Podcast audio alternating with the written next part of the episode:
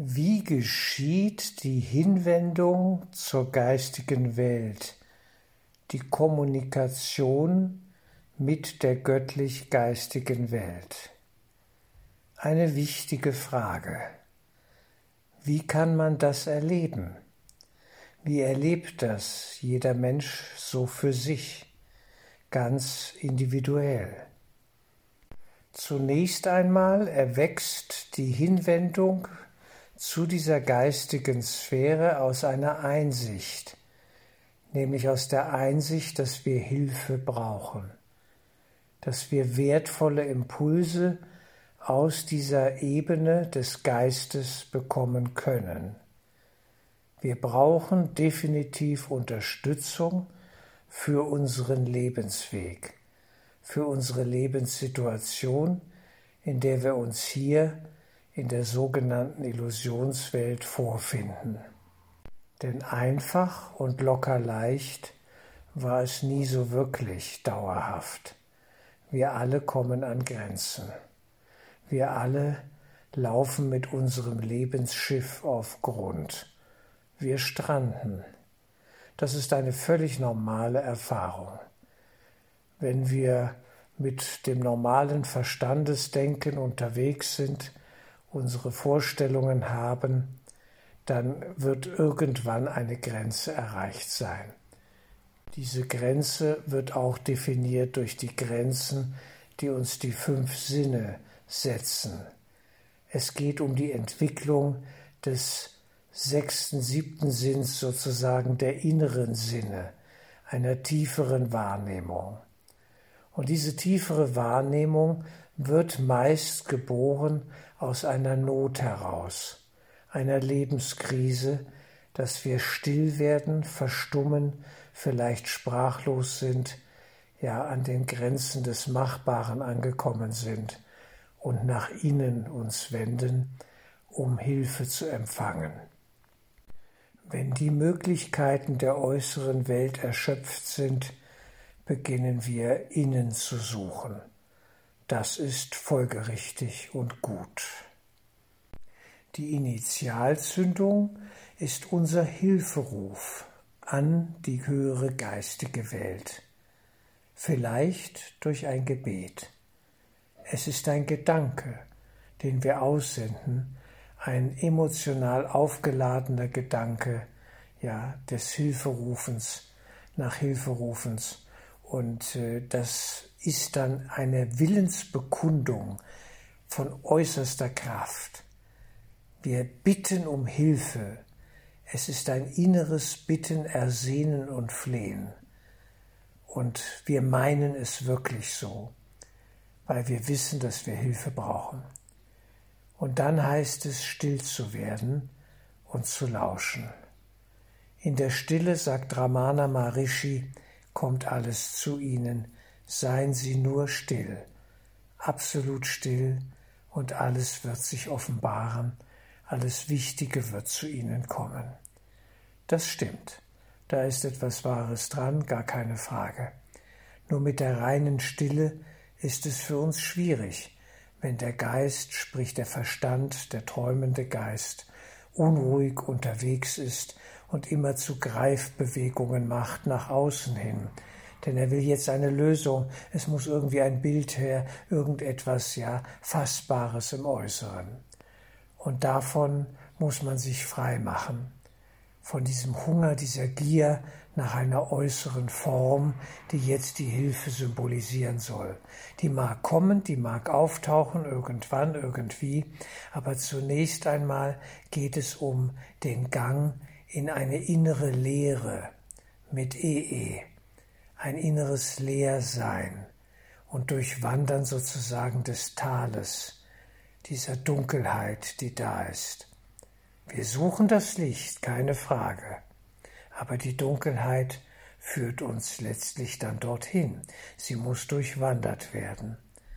Das sind schwere Stunden, gewiss, aber sie werden überwunden, helfen uns, alles Elend zu überwinden indem wir uns mutig diesem Nichts sehen, diesem Nichts haben, ja, diesem, dieser Leere stellen und sie wirklich durchschreiten.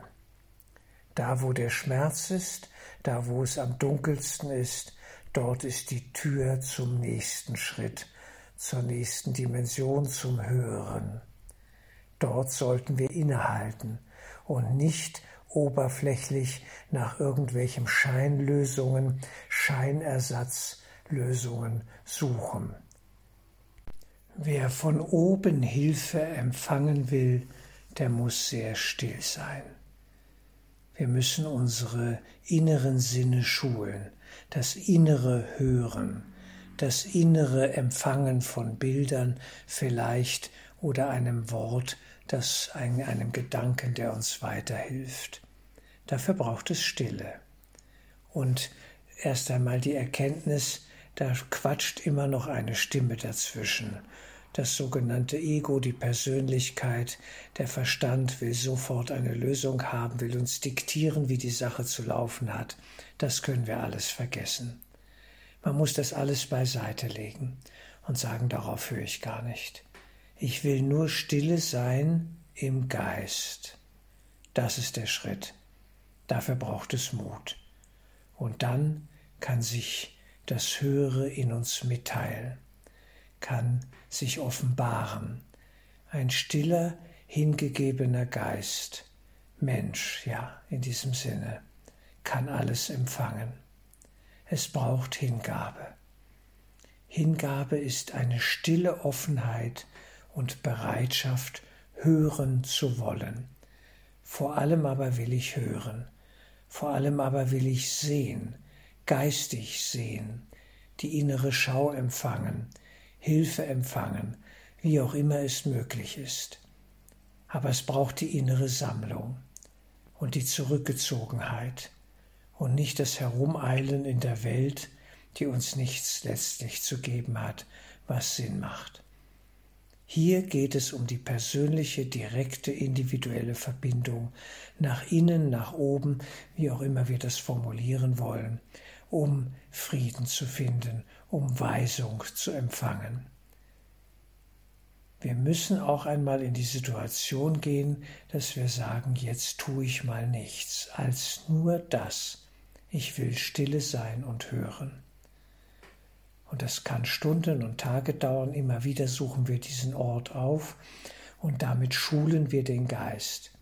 Damit gehen wir den inneren Weg auch wenn zunächst nicht gleich etwas da ist. Aber wir werden ruhig.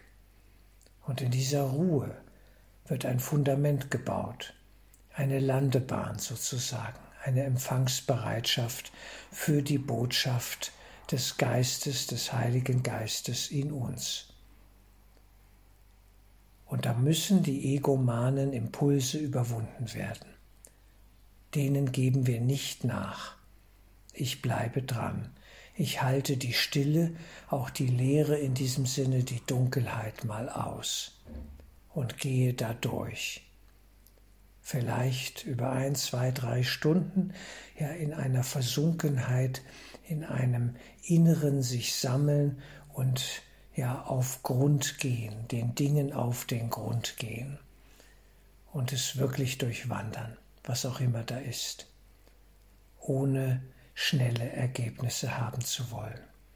Es geht um einen inneren Prozess der Hingabe. Und den haben viele heute ja nicht mehr parat, der ist nicht trainiert, diese Haltung der Hingabe, dass wir die Kontrolle auch abgeben. Wir haben sie ja gar nicht. Wir haben, wir können eine Führung empfangen. Aber das hat mit Kontrolle nichts zu tun. Die Führung ergibt sich aus dem einzelnen Schritt, den wir dann gehen und tun. Und plötzlich kommt der nächste Schritt und dann ergibt sich das nächste und eine Begegnung. Und auch in der Außenwelt spiegelt sich das dann. Aber zu akzeptieren, dass ich nicht weiß, wie, das, wie der nächste Schritt aussehen soll, ist wichtig, wenn wir Führung empfangen wollen. So kann sie sich uns zeigen. Wenn wir meinen, wir wiss, wüssten schon alles, das ist verrückt. Das, wir sind dann nicht offen für den neuen Weg. Wir machen die Vorgaben. Nach dem Motto, ich will die Heilung, aber zu meinen Bedingungen. Vielleicht sind meine Bedingungen aber krank. Insofern geht es darum, die Heilung zu den Bedingungen der Heilung zu akzeptieren. Jesus, bitte heile meinen Geist. Christus in mir. Heilt mich. In ihm bin ich geheilt. Jetzt.